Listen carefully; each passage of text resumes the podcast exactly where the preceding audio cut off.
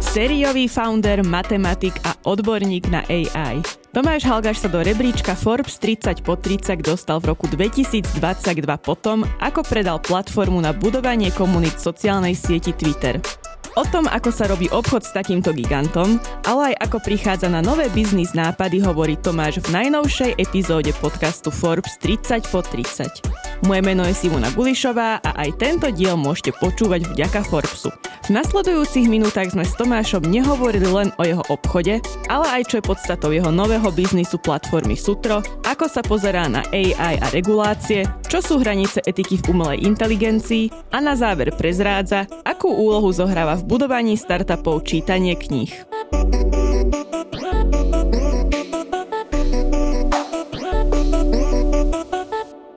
Tomáš, ďakujem veľmi pekne, že si prijal pozvanie do nášho štúdia. Som naozaj rada, že si prišiel z Londýna, si doletel včera, takže je to také čerstvé. A môžeme asi teda začať takou prvou otázkou. Táto nebola úplne pripravená, ale mi to tak napadlo, že sa spýtam na také odľahčenie. Tak čo si chcel byť, keď si bol malý? Ja som mal stále pocit, že všetko je také dočasné. A veľmi sa mi páčilo, že kameň ostáva navždy. A tak ja som chcel vyrezávať veci z kameňa, lebo mi to pripadalo, že to je také večné. Že tam bude taký ten tvoj podpis? Áno, tak. Aj si robil niečo s kameňmi potom? S keramikou som robil, ale keramika sa tiež rozbíja. A chvíľku som aj niečo vyrezával z dreva a ja som stále niečo tvoril. Aj otec má k tomu taký vzťah. Ale áno, som mal pocit, že keď je raz niečo vytesané do kameňa, tak už sa s tým nedá nič urobiť. Vždy to navždy. No ale potom ťa trošku kariéra odviala iným smerom a naposledy, keď sme sa pred pár mesiacmi rozprávali spolu, tak som teda napísala, že si akože sériový founder. Prečo ťa teda baví rozbiehať projekty a základ novej firmy? Pretože niektorí zakladatelia sú takí, že rozbehnú firmu a chcú v nej byť do konca života, chcú predať deťom a teda. Prečo ty rozbiehaš raz za pár rokov nový projekt? Tak poriadne projekty som mal zatiaľ len dve, alebo teda teraz pracujem na druhom, takže neviem, či sa tomu už teraz dá hovoriť, že séria. Ale nejde tam ani o to, že zakladať nové veci, skôr ide o to, že ako viem vytvoriť najviac hodnoty. A často som tak nastavený, že vidím, čo by sa dalo zlepšiť, alebo čo by som ešte mohol vymyslieť alebo vytvoriť, aby som zlepšil životy viacerým ľuďom. A potom samozrejme, už keď je niečo rozbehnuté, tak to treba ďalej rozvíjať a podobne. A aj to ma úplne rovnako baví. Len to často tak nejak vystrelí, že teda zatiaľ svojím projektom, že to niekto kúpil. Ako vyzerá taký proces, keď sa nad niečím zamýšľaš, nad niečím novým, lebo teda tvoj prvý projekt odkúpil Twitter, potom si rozbehol Sutro. Aký tam bol ten proces, že mal si nejak viac ideí napísaných na papieri, začal si to rozpracovávať, alebo ako to funguje? Ja mám veľmi kritickú myseľ. Možno navonok pripadám taký spokojný, ale interne v hlave stále niečo kritizujem. O všetko mám strašne veľa názorov, že čo by sa dalo urobiť lepšie a ako. A aj si zapisujem niektoré nápady. Takže mám taký veľký poznámkový blog, teraz už virtuálny, kde si píšem veľmi veľa nápadov. Veľa z nich je úplne takých jednoduchých alebo niekedy aj hlúpých, ale človek sa aspoň dostane do takej rutiny, že si nielen všíma, ale aj si zapisuje a zapamätáva. A potom, keď sa k týmto veciam človek vracia, tak si uvedomí, že veľa z týchto nápadov možno ešte stále relevantných, alebo že teraz znovu sú špeciálne relevantné. Viem si predstaviť, že keď sa robia také zmeny ako počas covidu a podobne, že veľa nápadov, ktoré som mal, tak znovu boli zaujímavé. Napríklad aké? Mal som tam veľa takých nápadov. Ja som nielen kritický, ale prirodzene som taký trošku lenivý, takže všelijakých takých vecí som tam mal, že kebyže nechcem ísť von s kamarátmi, tak ako by som sa s nimi vedel dobre spojiť, ako si viem vymieňať informácie. A kopa takých nápadov zrazu bola znovu zaujímavých počas covidu. A vtedy si aj niečo realizoval na tento štýl? Alebo iba vlastne to boli prvopočiatky myšlienok? Tak veľa vecí sme implementovali práve do tej sféry, do Sphere. Asi si môžeme povedať trošku aj o tom, že teda čo to bolo, ako sa ti to vlastne podarilo aj predať k Twitteru, lebo teda fungovalo to presne na tom princípe akože o spájaní nejakých komunít. Tak ako to vzniklo? My sme sa snažili vytvoriť priestor online, ktorý ľudí spája. Momentálne sociálne siete veľmi rozdeľujú, veľmi polarizujú a sú optimalizované oveľa viac na interakciu, že niekto posiela a veľmi veľa ľudí to potom po nich píše. Tomu sa hovorí tak, že broadcasting pattern. A my sme sa snažili vytvoriť priestor online, ktorý by bol práve že optimalizovaný na to, že kde môžem ísť s kamarátmi, sa s nimi dobre porozprávať o niečom, niečo konštruktívne, podebatovať a podobne. A ako je to možné, že také niečo online ani veľmi nie je? Ako spraviť online priestor, kde naozaj chceme byť? Ako taká naša online klubovňa. Taká nejaká bublina. Alebo taký ten bezpečný priestor aj na zdieľanie myšlienok. Áno, ide tam aj o bezpečný priestor, ale ide tam aj o takú jasnosť komunikácie. Čiže veľmi veľa komunikácie, čo je v našom analogovom svete, tak veľa sa dá vyčítať aj z gestikulácie, z mimiky, z tónu hlasu. Keď poviem nejaký polohlúpy vtip, tak človek v analogovom svete si povie, že no podľa mimiky a sa asi pokúšal o vtip, aj keď nie je veľmi dobrý. Ale online to môže prísť také, že to človek nepochopí, môže to byť urážlivé a podobne. Tak veľa takýchto vecí sme sa práve snažili riešiť. Takže v krátkosti, ako vytvoriť priestor, kde vieme ľudí spájať v rámci komunít. A ako sa vám to podarilo teda vyriešiť? Nastavili ste nejaké nástroje na to, alebo? Človek si to môže predstaviť ako niečo také medzi Slackom a WhatsAppom. Sme sa snažili urobiť takú jednoduchosť WhatsAppu, ale zároveň podporovať takže viacero konverzácií naraz a viacero rôznych línií výmien názoru. A potom všetky také tie, čo ako robí reakcie, aby fungovali a podobne. A dokopy sme vymysleli možno takých 5 veľmi nových nápadov, ktoré ešte predtým nikto veľmi neodskúšal alebo nikto dobre neimplementoval. A dokopy to fungovalo veľmi pekne, že tí ľudia, čo tam boli, čo tam mali svoje nejaké komunity, tak s tým boli veľmi spokojní. No ale vlastne toto vaše riešenie zaujalo Twitter pred pár rokmi. Odkúpili ho od vás tým, čo teda implementovali vlastne do svojej platformy. Ako funguje predaj takémuto veľkému gigantovi? O, ty si aj potom bol v Twitteri vlastne Nejakú dobu. My sme hľadali, že ako zväčšiť množstvo našich používateľov. To znamená, že nejako sme sa spojili s Twitterom, ale s tým, že čo by sme našli nejaký partnership, v rámci ktorého by veľa Twitter používateľov vedelo používať Sphere ako takúto klubovú časť Twitteru.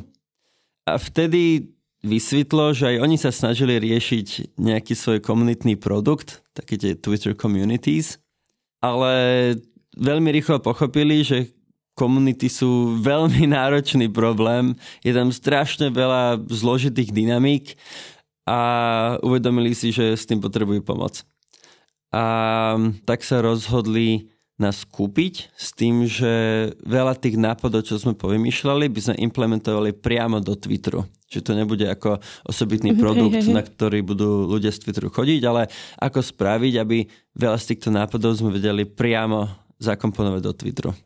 Ako sa ty teraz na to pozeráš po tých udalostiach, čo sa deli v Twitteri, teda teraz je to X? Predsa len si bol teda jeden zo spoluzakladateľov myšlienky, ktorá mala nejaký cieľ a teraz tako na tom Twitteri to nevyzerá ako úplne ideálna komunita. Podpísal som taký veľmi silný NDA, ale čo môžem povedať je, že tú komunitnú platformu v rámci Twitteru sme potom ďalej rozvíjali a veľa tých našich nápadov implementovali. A veľa z nich prežilo aj Elona Muska. Tak, to sme radi. Ale teda, každopádne, ako dlho si pôsobil ty v Twitteri, kým si implementoval vlastne všetky tie vaše komunitné túly? Bolo to niečo vyše roka. A potom si teda odišiel a spolu založil si Sutro. Áno. V podstate z tých ľudí, čo sme tam prišli zo Sphere, už je tam myslím len jeden. Takže áno, všetci sme podchádzali. A ako dlho si vôbec dal pauzu, keď si odišiel zo Sphere, respektíve Twitteru a prišlo Sutro? Pretože sú to dva akože pre mňa odlišné projekty, určite tam ty máš nejaké spoločné menovatele, ale pre mňa sú dva diametrálne odlišné projekty a oddychol si vôbec? Takto ja som založil, alebo teda spolu založil Sutro, už keď sme predávali Sphere Twitteru. To znamená, že už počas Twitteru som na tom v nejakej obmedzenej kapacite pracoval. Takže keď som odišiel z Twitteru, vedel som úplne presne, čo budem robiť ďalej. Že sa neobával, že si nemusel ísť 2 týždne meditovať do kláštora a čakať, čo príde. Nie. A mal som aj svoj poznámkový blog s mnohými nápadmi, ale ani som ich nemusel tak konzultovať. No tak spomíname teda už to Sutro, teda ide o platformu, vďaka ktorej dokáže ktokoľvek, kto vie dobre zadať tej platforme, že čo má urobiť, naprogramovať aplikáciu, jednoduchú aplikáciu.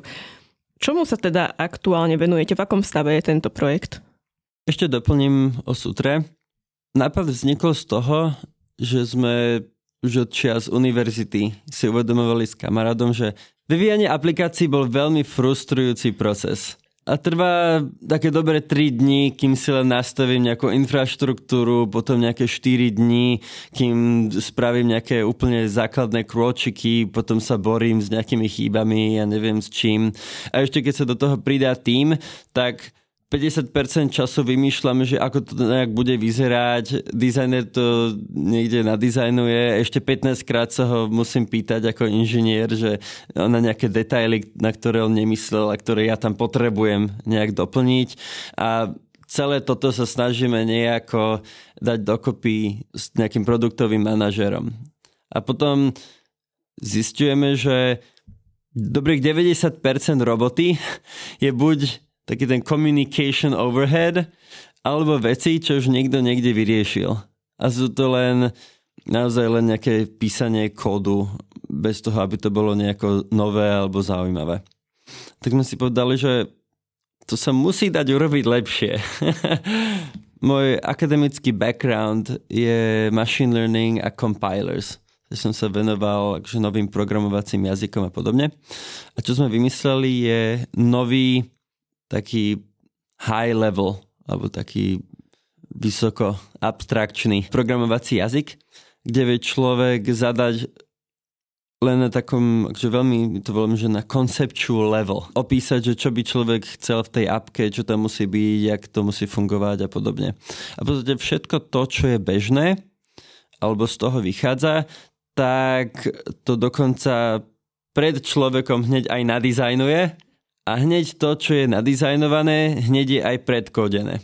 To znamená, že od nápadu do appky, ktorá naozaj funguje, aj appka, aj nejaký backend a pripravené na to, aby som ju dal online, niekedy trvá naozaj, že 2 minúty. A keď to potom človek ďalej upravuje, a aj to vieme robiť oveľa lepšie tým, že máme vlastný jazyk, tak celú aplikáciu, celý systém vieme urobiť oveľa rýchlejšie. A nie len pomôcť nejakým programátorom, ale vie to veľmi pomôcť aj dizajnerom. Že nemusí sa chodiť 10 raz dopredu, dozadu, hneď to preddizajnuje veci alebo dodizajnuje veci, ktoré ten systém vie, že tam jednoducho musia byť. A všetko, čo je nadizajnované, už je nakodené a potom sa dá samozrejme dotvoriť v rámci nášho nejakého, my to voláme, že Sutro štúdia.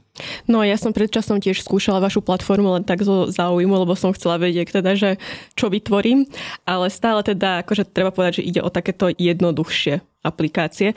No čítala som, že teda celý no-code trh bude do 3 rokov mať hodnotu 45,5 miliardy $. Tak ono to má podľa mňa tak viacero rovín, ale jednou z nich je, že teda čo programátori, ako sa tomu budú musieť prispôsobiť. A na druhej strane, keď som robila rozhovory so majiteľmi softwarových štúdí, ktorí ale už robili produkty napríklad pre VR a rozšírenú realitu a teda, tak hovorili, že no dobre, ale toto nás nenahradí nikdy. Tak kde je teda pravda?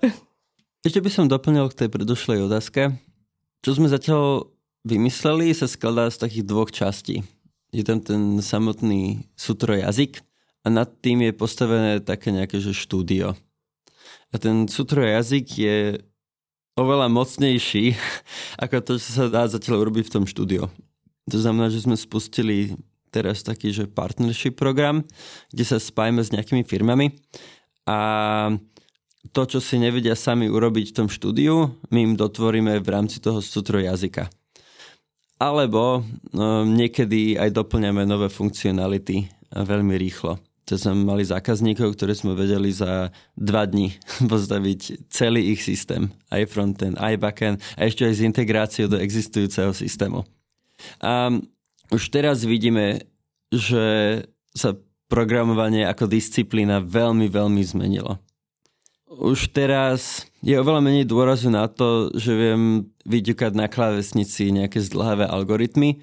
Už skoro vždy, čo sú také bežné časti alebo také bežné nejaké vzorce alebo patterns, tak vie za nás dorobiť umelá inteligencia. Už teraz sa používa také, že copilot sa to volá. A to je také, že ako ja kodím, tak ono mi to naživo dáva nejaké suggestions, ktoré môžem prijať a ktoré mi hoci kedy predkodia dobrých 10 riadkov. Alebo len napíšem, že a tunak to by som chcel urobiť, aby to fungovalo takto. A on už mi predpripraví, že ako by to mohlo fungovať. A potom to už len doplním. To znamená, že už teraz je programovanie oveľa efektívnejšie a už teraz je oveľa menej dôležité, ako sa viem nadrviť také tie malinké kúsky algoritmov. A čo je zaujímavé, je, že najviac sa uberá od podstatnosti práve junior developerov. Že už mi netreba nejakých ďalších 5 junior developerov, aby mi dokodili nejaké menšie časti toho programu, lebo to už mi všetko začne robiť, alebo už teraz vie robiť umelá inteligencia. A čo to znamená, je, že namiesto toho, aby noví programátori sa učili postupne tieto malé nejaké algoritmy robiť a potom z nich sa vypracovať na väčšie a väčšie veci, je oveľa väčší dôraz na to, aby vedeli s tou umelou inteligenciou veľmi efektívne pracovať, aby sa tými konceptuálnejšími vecami zaoberali oveľa rýchlejšie a oveľa viac. Ale ďalšia vec je, že áno, veľa programátorov už na veľa projektov potreba nebude. Že je to ako s kolesármi. Čiže namiesto toho, aby som mal armádu kolesárov, aby obhospodárovala všetky koče, tak stačí mi jedna továren s nejakými zopár ľuďmi, ktorí vedia obhospodárovať tie prístroje alebo tie stroje, aby vytvorili oveľa viac koliec, oveľa rýchlejšie. A podobne to bude aj teraz. Síce sa hovorí, že v krátkej dobe sa zníženie cien programovania preklopí do oveľa väčšieho dopytu a bude oveľa väčší priestor sa angažovať ako programátor, lebo človek to bude vedieť urobiť oveľa viac, oveľa rýchlejšie. Ale už teraz vidím napríklad aj z toho, čo robíme v Sutro, že tie firmy, s ktorými pracujeme, už nemusia najímať inžinierov, ale majú jedného nejakého inžiniera, ktorý pomáha niečo dotvoriť alebo robiť nejaké integrácie, ale v podstate celý ďalší tím vôbec netreba. A nie len programátorov, ani dizajnérov, ani product manažérov. Jasná, tak to nehovoríme len o nejakých IT firmách, aby ľudia, ktorí to počúvajú, si to vedeli predstaviť, že bežne akože aj vo väčších korporáciách bývajú týmy špecialistov a programátorov, možno práve takýchto nešpecializovaných si viem predstaviť, že by ich to mohlo nahradiť. Tak to tak mám akože expresívne povedať. Tam ide o to, že aká je špecializácia. Že kedysi dávno, keď sme ešte programovali že v C-čku a v assembleri, ako v hlavných jazykoch, tak bola celá expertíza, že ako narábať s rôznymi čipmi a ako narábať s pamäťou počítača a podobne. A takéto špecializácie už ani tak veľmi netreba. Áno, sú nejaké strašne optimalizované systémy, možno nejaký lunárny modul, keď sa programuje, tak tam to naozaj treba veľmi vyoptimalizovať a urobiť perfektne. Ale takže everyday programovanie vôbec takéto expertízy netreba. To znamená, že takéto expertízy úplne odpadnú. Ja si viem predstaviť, že keby niečo ako Sutro sa stalo hlavným jazykom alebo hlavnou platformou na robenie nových aplikácií, tak už vôbec nebude treba ľudí, ktorí budú vedieť akože po jednom nakodiť nejaké pekné časti aplikácie, ktoré spolu nejak sa majú pekne hrať. No ale teda okrem toho medzi vašich prvých investorov patrí aj teda Peter Welinder z OpenAI. Investori teda tradične dávajú startupov len kapitál, ale aj expertízu, tak spolupracujete spolu? Na OpenAI máme dokonca viac prepojení, takže expertíza k nám z OpenAI určite ide, ale aj keď možno nie tak často priamo s Petrom Welinderom. Ale máme spojenie s niektorými ľuďmi tam veľmi intenzívne. A ak teda nemáš podpísanú NDA, tak na čom spolupracujete? Bo ako vyzerá to, ako vám radia, alebo vám dávajú nejakú vedomosť? Takto, chalan, s ktorým som spolu založil Sutro, je hlavný product manažer pre Vision v OpenAI. To znamená, že on sa zaoberá práve takým, že ako preniesť dizajny, alebo ako preniesť, čo sa namaluje, narysuje, alebo podobne, ako to vysvetliť umelej inteligencii. Takže je tam veľa nápadov, alebo veľa kolaborácie ohľadom, že ako preniesť napríklad dizajny do kódu efektívnejšie a podobne. Ako funguje vlastne biznis model Sutro? Za čo dostávate vy peniaze? Tak zatiaľ sme spustili taký partnership program, kde v podstate nahradíme celý produktový, dizajnerský a inžinierský tím pre firmu, alebo doplníme, ak už nejaký tím majú. Plus im aj manažujeme servere, manažujeme v podstate, že úplne všetko. A za to je tam nejaký subscription poplatok. S tým, že postupne prechádzame do stále viac a viac takého, že self-serve modu, kde stále viac a viac aplikácií sa dá vytvoriť úplne celé, aj s doplnením, aj s hociakými úpravami, bez našej podpory a pomoci. Takže stále viac ideme takým smerom. Pýtam sa kvôli tomu, lebo v jednom podcaste som počula celkom zaujímavý názor na to, že či má byť napríklad ChatGPT zadarmo alebo nie, tak ma zaujímal tvoj názor, pretože jedna vec je teda, že OpenAI bola založená ako nezisková organizácia, teda kvôli tomu, aby niekto za vidinou profitu nepredal celý tento systém do zlých rúk. Je to vôbec možné v dnešnom svete niečo urobiť takto nezištne? Alebo aký máš na to názor? Mali by byť tieto túly zadarmo? Tak sme videli, že v posledných týždňoch dostal ten OpenAI neziskový model dosť na frak. Peniaze alebo profit sú veľmi silný motivátor, aj keď často nie priamo pre tých, čo firmu zakladajú, ale tých investorov, ktorými sa obklopujú. Takže naozaj sú tam tlaky veľké, aby sa na to bral veľmi veľký ohľad. Ale podľa mňa nie je ani problém v tom, že by veľa firiem bolo profitových, alebo podľa mňa nie je riešenie spraviť z týchto firiem bezprofitové, lebo sa tým ukrátia o veľmi veľa hodnotného kapitálu a o veľmi silný signál, či dodávajú ľuďom hodnotu. Lebo samozrejme pozerať, že či niekto za niečo ochotný platiť, je veľmi silný indikátor, že je tam nejaká dobrá hodnota. Riešenie skôr je, ako spraviť prostredie, v ktorom aj naháňanie nejakého profitu je čo najviac zladené s hodnotou pre ľudí.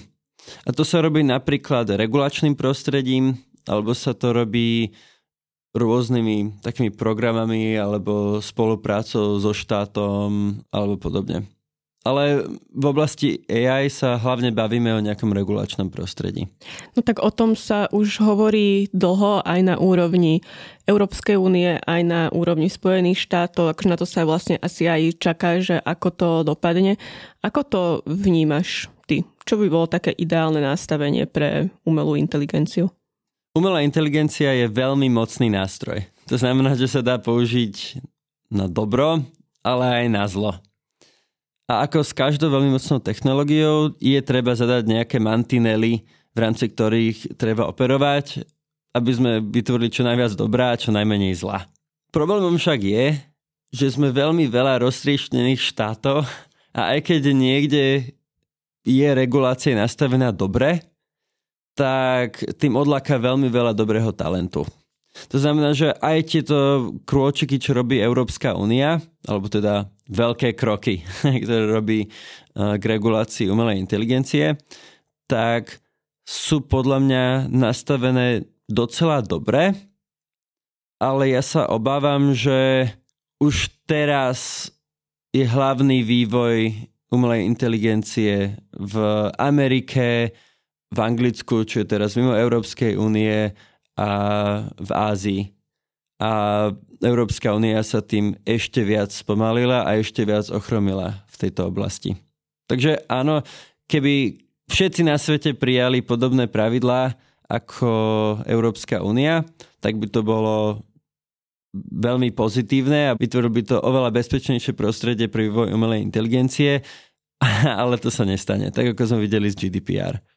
Ale okrem toho tu je aj taký iný rozmer, čo sa týka tej etickosti a morálky. Predsa na každom trhu je tá etickosť a morálka trochu iná. Iné veci sú morálne v USA, iné v Anglicku, úplne iné v Ázii. Niečo, čo je v poriadku pre nás, vôbec nie je v poriadku v Ázii, tak bude mať každá svetová oblasť svoju reguláciu, alebo ako si to môžeme predstaviť? Podľa mňa sú tam dve také tendencie naraz. Jedna je práve takáto rozdielová, že máme svoje nejaké kultúrne rozdiely a nejaké regulačné rozdiely, ktoré z toho vyplývajú. Ale na druhej strane veľa veľmi pekných ekonomických a efektívnostných vecí sa stane, keď sú tie regulácie podobné. To znamená, že čím viac budú zjednotené, tak tým viac je to dobré pre všetkých.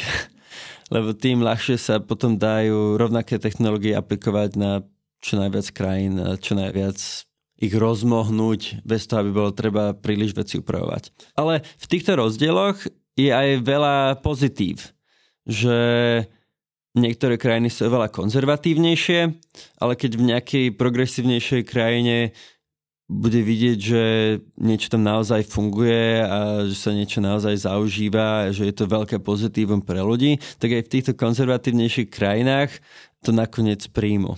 To znamená, že nejaké rozdiely sú pozitívne. Už mám také dve záverečné otázky, ktoré sa pravidelne pýtam hostí.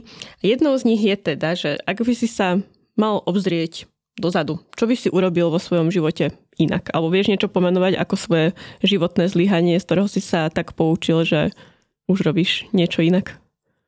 Mal som kúpiť viac bitcoinov. Ja sa vždy snažím si veci premyslieť predtým, ako niečo činím.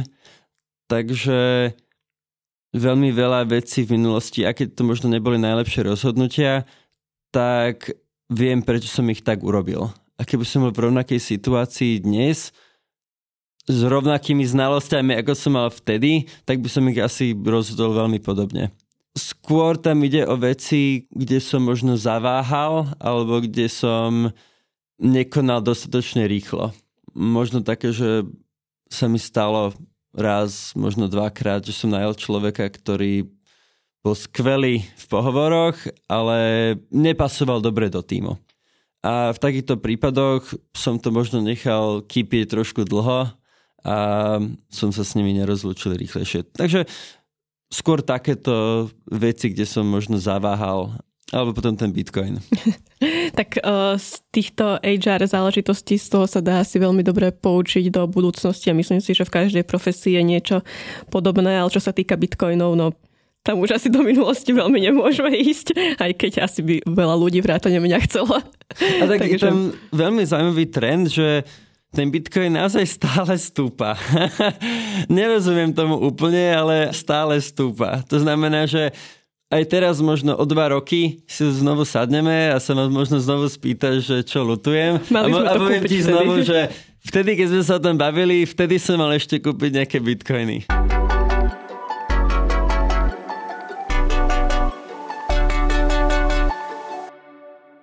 Posledná otázka je teda, ak niekto momentálne uvažuje nad založením startupu. Akou takouto ultimátnou radou by sa mal podľa teba riadiť? Jedna z najťažších vecí v podnikaní je, že treba robiť veľa náročných rozhodnutí, ktoré sú úplne mimo komfortnej zóny človeka. To znamená, že človek sa vôbec necíti nejako sebaisto v týchto rôznych oblastiach. A tých oblastí je strašne veľa. Sú tam HR-ové otázky, sú tam technologické otázky, sú tam otázky ohľadom marketingu, ohľadom salesu, ohľadom investícií a podobne. A keď je človek príliš sebaistý, čo sa stáva, tak môže spraviť veľa rozhodnutí, ktoré sú jednoducho nedobré. A potom tým firma trpí. Ale keď človek zaváha, tak tým môže utrpieť tá firma ešte viac.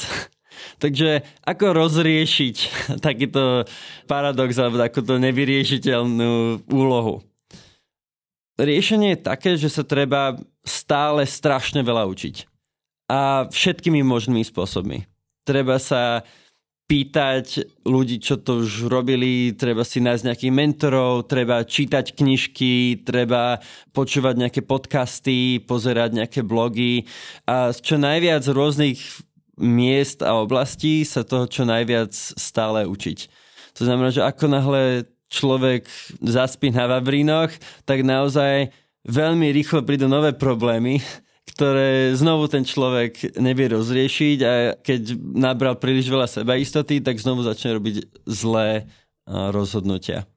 Si myslím, že pekná myšlienka na záver, teda, že nespoliehať sa len sám na seba, ale nechať si otvorenú myseľ a možnosti aj s inými ľuďmi, a teda sa obkolesiť hlavne inými ľuďmi a inými vedomosťami. Áno, a čítajte knižky. Tak, to bolo slovo na záver. Tomáš, ďakujem veľmi pekne, že si prišiel, bolo to veľmi príjemné a verím, že poslucháči si z toho zoberú čo najviac. Ďakujem ja.